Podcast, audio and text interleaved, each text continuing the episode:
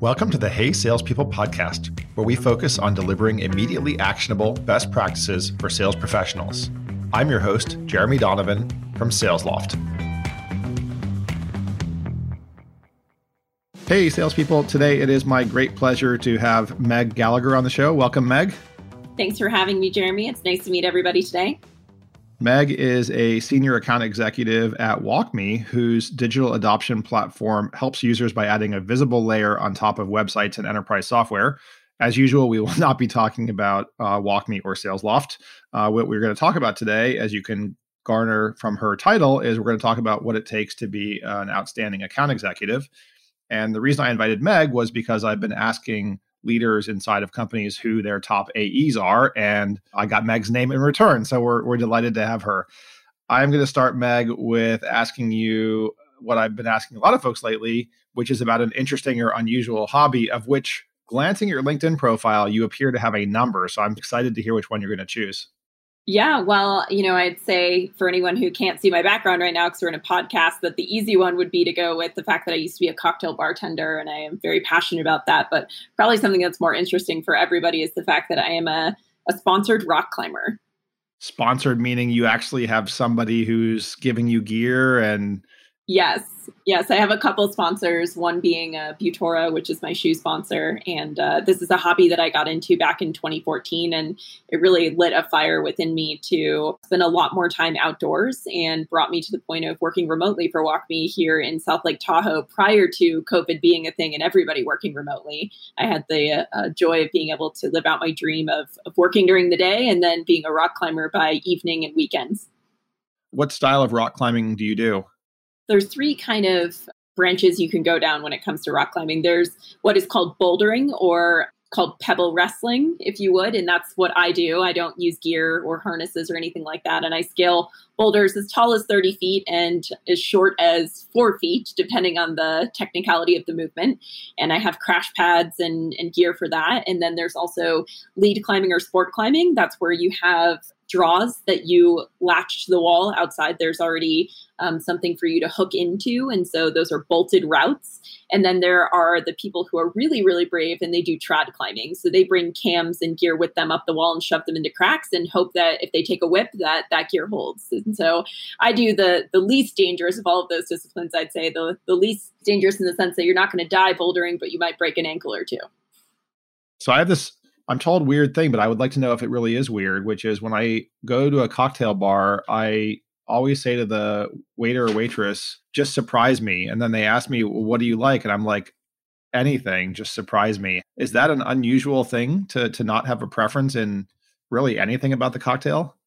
I would say yes. People tend to be very definitive in what they do or don't like when it comes to alcohol. So some people might be gin drinkers, but they hate vodka or tequila, or they might really love whiskey, but hate gin because of that really kind of botanical sort of flavoring to it. So that's actually surprising to come across somebody who's not very picky in the liquor selection.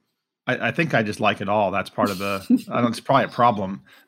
Nothing wrong with that. I also like it all. I even love scotches and mezcals, which are very smoky, which can turn a lot of people off. So yeah, I'm open to anything too.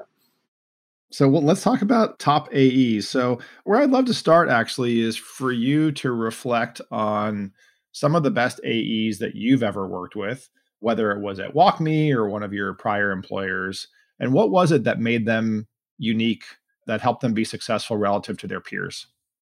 Yeah, that's a great question. So, fun story about myself. I started my account executive experience here at WalkMe. I am a rare breed where I started in customer success and transitioned over into being an account executive. And so when I started on a brand new team here at WalkMe. You know, we were called Startup Edition, and then we changed to WalkMe Growth. We've had different iterations along the way. And so I was starting with a bunch of new peers who are also just starting in the ranks of being an account executive. So what's interesting is I'm going to mention somebody who's no longer an account executive, but in management, but was a huge mentor to me and incredibly helpful as I started this journey in SaaS selling. And that's Matt Bigelow. And something that's incredibly really stand out about him is his voracious appetite for learning new things and constantly growing and changing, right? He is always recommending a new sales book, talking about a new strategy, and coaching us to be incredibly successful individuals, unique to our personalities. So a little bit off the script here, you know, not a current account executive, but somebody who's managed me in my sales career, no longer, unfortunately, my manager, but just somebody that was incredibly inspirational and really great at cultivating talent within teams. And then an account executive that got brought onto the team, you know, 2 years into my career here at WalkMe, Kelly Best. She is a phenomenal storyteller, right? Like, a lot about sales is being able to have people actually picture something or imagine something or really feel like we understand what's going on within their organization. And Kelly is incredible at painting those pictures when she gets details and goes in depth during discovery to really understand, why did somebody come to WalkMe? What's going on within their organization that brought them to us? And it's just incredibly impressive. I will listen to her demos on Gong just to hear how she describes something or talks about something to a customer, because it's so relatable and down to earth. And then one other, who he just recently left WalkMe, sadly, to pursue potentially a career as a poet. Who knows what Scotty Lyons will be up to in the future.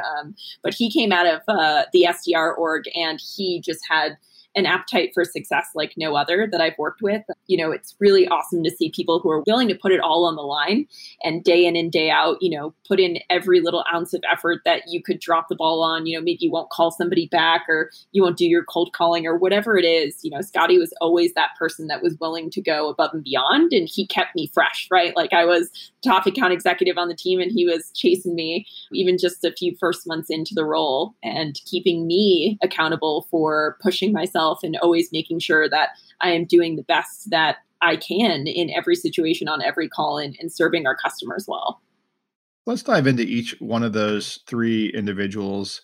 And we'll start with Matt. So you said Matt was your manager at the time, and what the hallmark of him was obviously coaching and developing people, but in particular, his own voracious appetite for learning. Did you have an appetite for learning when you met him already? So were you just sort of meshing with him, or is that something that he inspired in you? I think we were meshing. We're both kids that grew up in New Jersey around the same age, and we have, I think, similar Italian backgrounds. We just meshed as people. But I will say, you know, people who came into our team who maybe had a different style, I think they really deeply appreciated how much went into every meeting beforehand, how much due diligence, how much practice, how much thought, and just the masterful execution of everything was really amazing to see. I mean, I don't think, I'll be honest, I don't think in my sales career I'll ever have a manager like him again. Were there sets of materials that he directed you toward that you found invaluable as your career has progressed? Definitely. I mean, I've read a lot of sales books, but one in particular, not even necessarily sales related, Product-Led Growth by Wes Bush. Because what we do is we make it so that organizations can be product-led in their approach. And we won't go down the path of WalkMe, but just understanding and getting into the psychology of the people who are purchasing is so, so important to understand.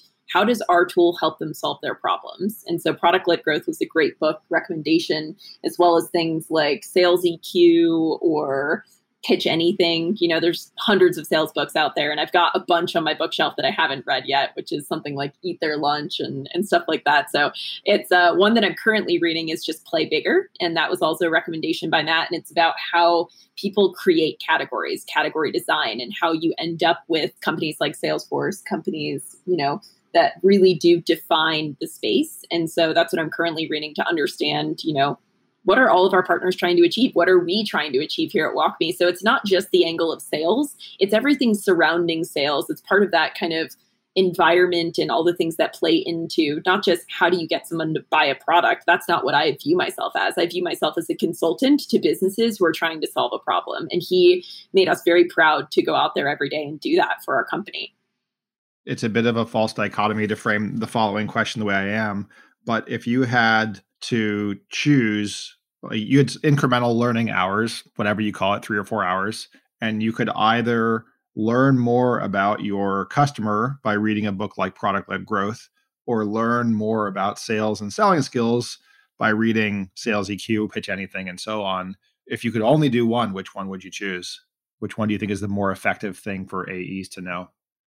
I honestly, I think it's both. I can't choose one or the other because the fundamentals are so important, and understanding the best ways to help people solve their problems are also incredibly important. So if I had to choose just based on like interest, I'll be totally candid. Sales books can be a snooze sometimes, right? Like they all kind of have the same message with some different spin or flavor on it, right? We've all taught Sandler method and all these spin selling. There's all these different ways. But at the end of the day, I think at the heart of it, it's really about how do you help people solve their problems, right? That's really it. And so if you can do your due diligence to understand in more depth what that problem is or what they're trying to solve for, you know, I think that's what makes all the difference. And so I think they're equally important. But if I had a choice in the matter, I'd always go with understanding more about our customers because it's just more interesting to me.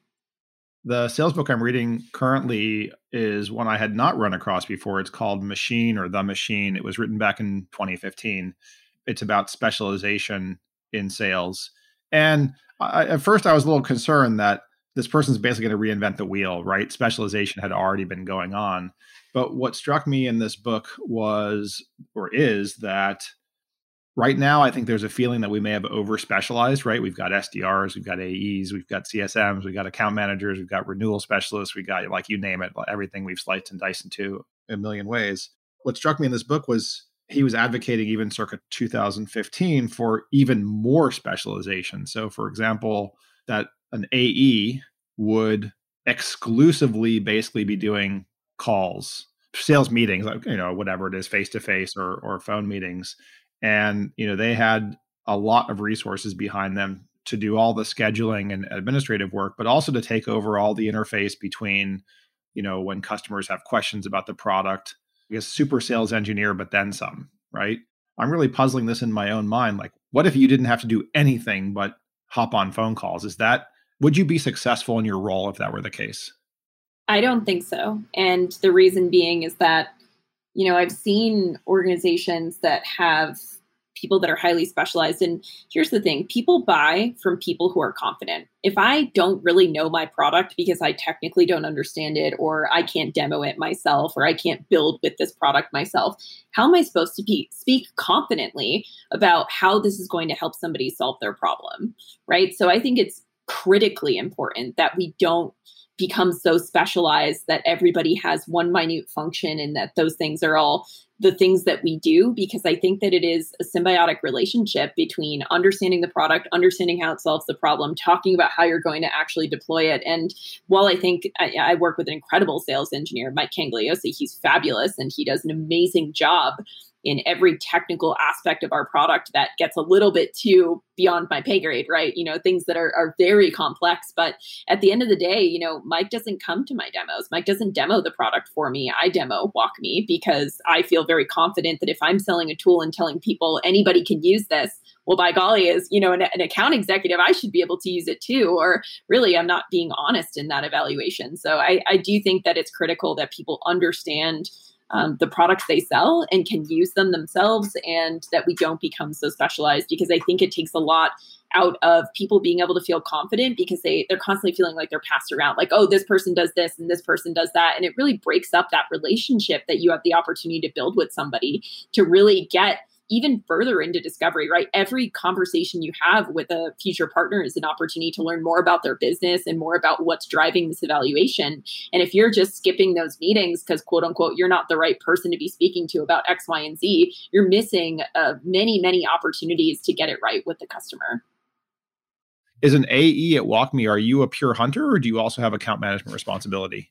I am a new logo AE, and our structure has changed every year for the past 4 years that I've been doing this, but I am exclusively working with new logos. And then, of course, I'm always there post-sale to still work any sort of opportunities for expansion or growth within that account. But primarily, I'm focused on working with new companies on helping to solve their problems. And then we have a phenomenal team that helps to bring that story to life with our customers. And so we've got a great team. You know, once I sell that customer a WalkMe license, they're there to make that dream a reality. Let's go back to some of the AEs that you've worked with, and let's move over to Kelly. You say her last name was Best? Yeah, I know, right? That's so great. Yes, her last name is Best, Kelly Best. She's my ride or die. She's my work wife. She is the person who makes every day enjoyable to go out there into the battlefield and, you know, do what we do. And you said that one of the things that she does well, I think, is storytelling. Yes, everyone accepts that storytelling is a good thing, but why it might be a bad thing is all this data that shows that AE shouldn't talk more than about 40 to 50% of any conversation. If you're a quote unquote storyteller, you're at risk of dominating the conversation. When you listen to Kelly's calls or you shadow her on calls, how does she ride that balance between storytelling and dominating the conversation? I think it's a really great question. And it's something that we talk about amongst our team all the time because we have this phenomenal sales tool called Gong, right? Records all of our calls and then does deal analysis. And so we can actually see our talk, listen ratios. And we know that the industry ideal is that you have that 50% cadence. And we've learned that during discovery, during all these other calls in the sales process, it's critical to have that 50% talk, listen ratio. But during a demo, there's never going to be a 50% talk, listen ratio, right? Because you've gathered all the information about that person's business. And now you're saying, this is the things about our product that I believe will help to solve your problems. And of course, once you tell that story, you want to pause and you want to get feedback from somebody to like, hey, have we hit this on the head or are we really far off the mark? You know, like, where are we in? This is an evaluation. And today is all about conceptual fit. Based on what you've seen today, is this the right conceptual fit? And what Kelly does so wonderfully is paint that picture for people to bridge that gap between, okay, this is a demo environment, right? I'm showing you something inside Claw eSign, which isn't even a real tool, but she's weaving that back to, here's what you told me during discovery. This is what I know about your business. And so she's saying, like, with this specific thing that I just showed you, you know, how does this tie back to XYZ within your business? And, you know, imagine this and do that. And so it really helps people with understanding that conceptual fit. So I can't speak to the talk time ratio during that demo, but I will say 10 times out of 10, people walk away with a very strong understanding of how WalkMe will either be able to help them or they've realized, hey, this isn't the right solution for us. And she does a better job than any of us in telling that story and helping people understand how WalkMe fits into that equation within their specific business. There are many types of stories, but I'll put stories into two general categories, and you kind of hinted at one of those. One category is real stories, right? So it's bringing in examples of where WalkMe has helped other specific customers who are hopefully as similar to the prospect in every way, shape, and form possible. The other one is hypothetical stories, which is to say, imagine this. Where does Kelly sit in those two types of stories? The imagine part. We are not in the business of trying to say, you know, during the demo at least, hey, this is how one customer did this and this is how you can apply it. We're saying this is what our product does. And because we are, you know, a disruptor, right? The idea of digital adoption is very new to the world. We've only been out there for a decade. It is our job to take people from to two. And that's in the book, you know, Play Bigger. It's you're taking them from this problem that they're not exactly sure how to describe or how to solve, and you're taking them to the solution. And so she does a beautiful job of bringing in real life examples of, like, for instance, right, if you walk into a Target and somebody grabs your hand and starts walking you around the store, you're going to be weirded out, right? You're going to be like, whoa, what's going on here? But if you're in the middle of something and you can't find where that thing is that you need, or like some specific type of laundry detergent, you're really glad when someone comes up to you and says, hey, how can I help you? And so in the context of digital adoption, we have to try to explain to people having a guided tour that just pops up in somebody's face is not the right strategy, right? There's a lot of misinformation out in the marketplace about what it means to create a digital adoption solution and strategy. And so she does a magnificent job of bridging that gap between, like, okay, this is what you're seeing in a product, and this is what it would be like in real life if this happened. And why are we telling this different narrative when people engage with digital products? Like, we have this, like, you know, entire opportunity to make this a slam dunk for your partners. And we have to talk about, like, the approaches that are not worthwhile and why they're not worthwhile and why they don't make sense. And so she just does a brilliant job at that. Features are not really a great differentiator because one week you've got a feature and they don't, the next week they got a feature and you don't. So how, when you're talking about the competition, you're positioning yourself, what do you focus on? This is such an in-depth question. I'm going to try to do it justice. So I really dislike people who feature dump. I listen to Gong calls all day long. I listen to all sorts of demos. And I hate when people say, we can do this and we can do this. And oh, there's that. There's a prescriptive way to go about it, right? Our product, WalkMe, is incredibly, what would I say to this word? It has a lot of functionality. There's a lot of depth to WalkMe. But you might need just two things that can solve your problem. So why would I talk about all of these other things that are, quote, features that other products don't have when it doesn't even matter to you? So what we do and what we pride ourselves on is doing really great discovery. What's your problem? What is your pain? What are you trying to solve for? And then we have a very prescriptive approach to that when we demo our product. I never demo the same way twice.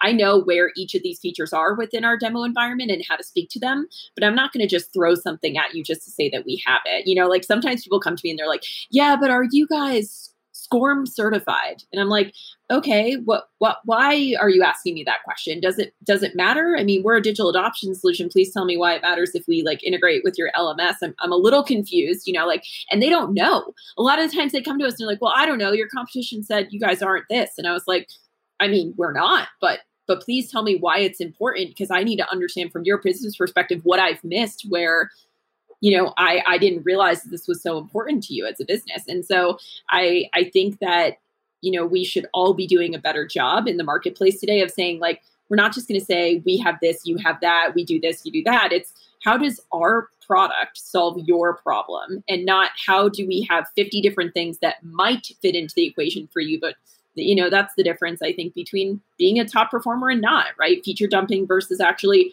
understanding why somebody has come to you and being willing to even say midway through the demo, if you're not getting the feedback that you would expect to, just saying, hey, I want to pause here.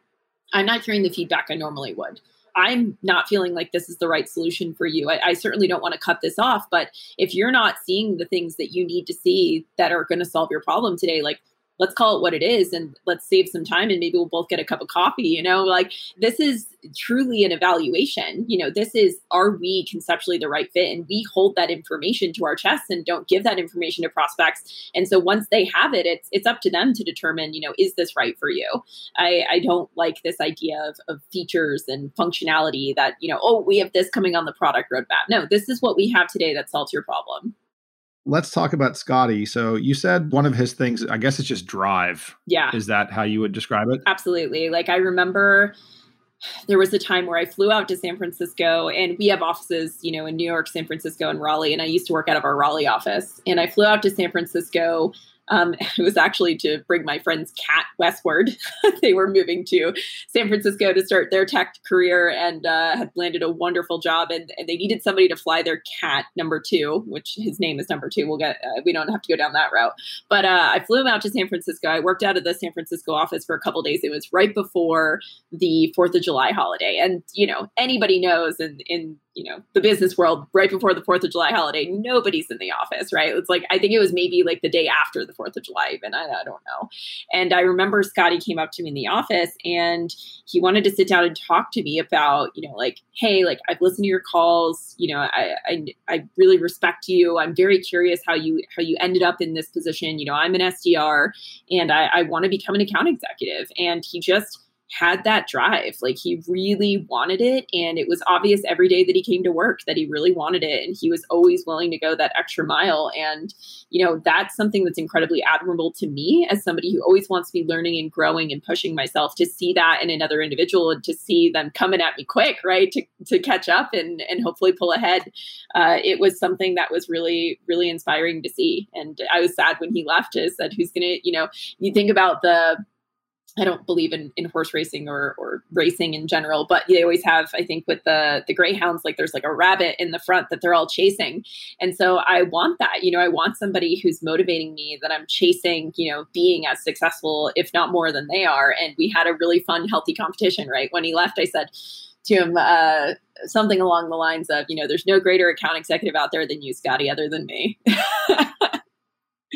If I were to go to other people, which actually I did to find you, and ask them, how is Meg different than other AEs? What does she do? And especially what does she not do that helps her be more effective? What would they say about you? My former manager, Matt, said to me once, you are the most coachable person I have ever met. And I think that maybe one of the things that anybody would say about me is that I'm open to feedback. Of course, we're all a little bit of a diva, right? With feedback, it has to be in the right fashion, in the right manner. But I'm really open to constantly hearing, what can I be improving? What can I be changing? What's a better way to do something? And I always want to learn, and I always want to be doing something new and different. And I'm also willing to not quit on something just because I had a bad experience, which I think a lot of people, when they feel uncomfortable or something goes wrong, they kind of chuck the idea and say, not for me. And I'm willing to kind of take swings at things and be bad at it initially, and know that if with practice, things become better over time. And I relate this back to my climbing, because you can try a climbing move on a boulder. I did this yesterday, in fact, 20, 30, 40 times. And every time you try that move, you learn a little bit something different. I even record myself sometimes so I can see what's different about my body. You know, what was different about how close my hips were to the wall? Was I, you know, wrapping my thumb on that hold, or was I not? And it's all about that analysis and being able to understand that you're never going to be perfect, but the more you refine that skill, the harder you try to understand where are those gaps for you and not shy away from failures or flaws. I think that that's going to serve everyone really well. And so I think that that's probably what people would say about me is I'm very receptive and open. I want to learn, and I'm very coachable. For you, what was the most jarring piece of professional feedback that you ever received?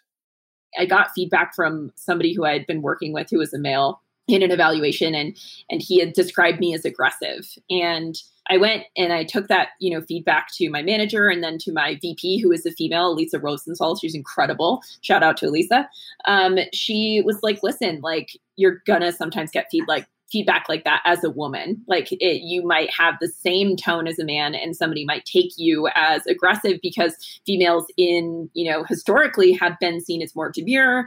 And so, you know, don't stop doing the things you're doing. You are successful, and don't take what that person said to heart, but just recognize that this might be something that comes up in your career. And so we can kind of end it with that as, you know, yes, I'm direct. Do I think I'm aggressive? No, I don't. And, you know, it's good to get all types of feedback to just evaluate and sit with that and think, you know, is there something that I've done that I want to change, or do I want to keep doing what I'm doing? And maybe that person was kind of incorrect in their feedback.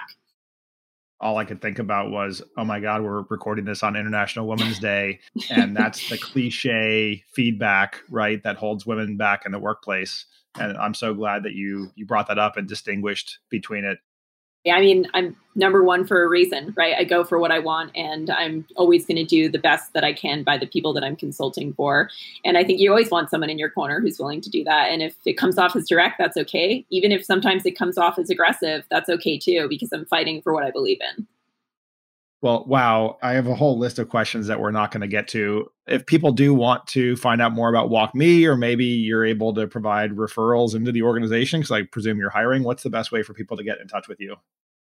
Reach out to me on LinkedIn. My LinkedIn is Meg Gallagher at WalkMe. So feel free to reach out to me, anybody, women in particular, early on in your sales career. I'm always happy to coach or provide feedback or advice to other women. I want us all to be up here. I don't want sales to be a male-dominated field any longer. And so specifically females, please reach out to me. Men as well. I'm always happy, like I was with Scotty, to champion and support anybody, but specifically women. Like, I want you all to know this is a profession that is designed for us. It may seem otherwise, but there is a lot of success to be had in this field. And I think the fact that women have empathy is really important in sales, and something that I think may have been lacking in previous decades. So, well, thanks so much for sharing your wisdom with us today.